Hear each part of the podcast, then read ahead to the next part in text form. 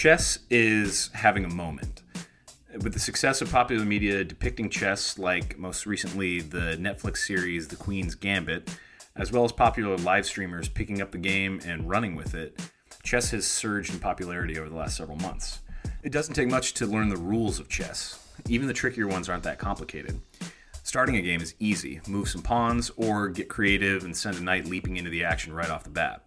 But after the first several moves, once the pawns have started their march to war and the knights and bishops have staked out territory in the center of the board, things get a lot messier.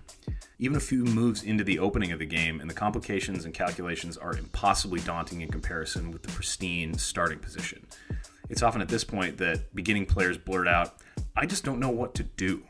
This episode won't solve all your chess problems, but it will give a couple of pointers so you can do some chess learning on your own in a way that isn't just blindly stumbling through opening videos on YouTube or crushing blitz games all day. This is, I think, the real key to getting better as a new player. Learn what features of a chess position are good and which ones are bad, and strive to create good ones for yourself and bad ones for your opponent.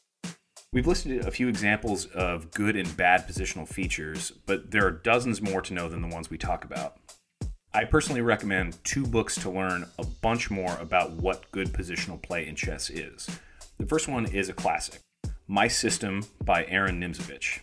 It's arguably the most influential chess book of all time, written by undoubtedly the most influential chess opening theorist of all time. The other book is Pawn Power in Chess by Hans Kmoch.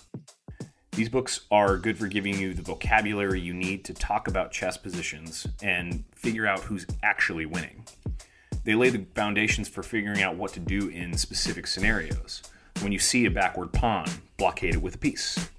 Get your rooks to the seventh rank, plan them on half open files, see the position on the board, identify the features, and know what things you should try to take advantage of and which you should avoid.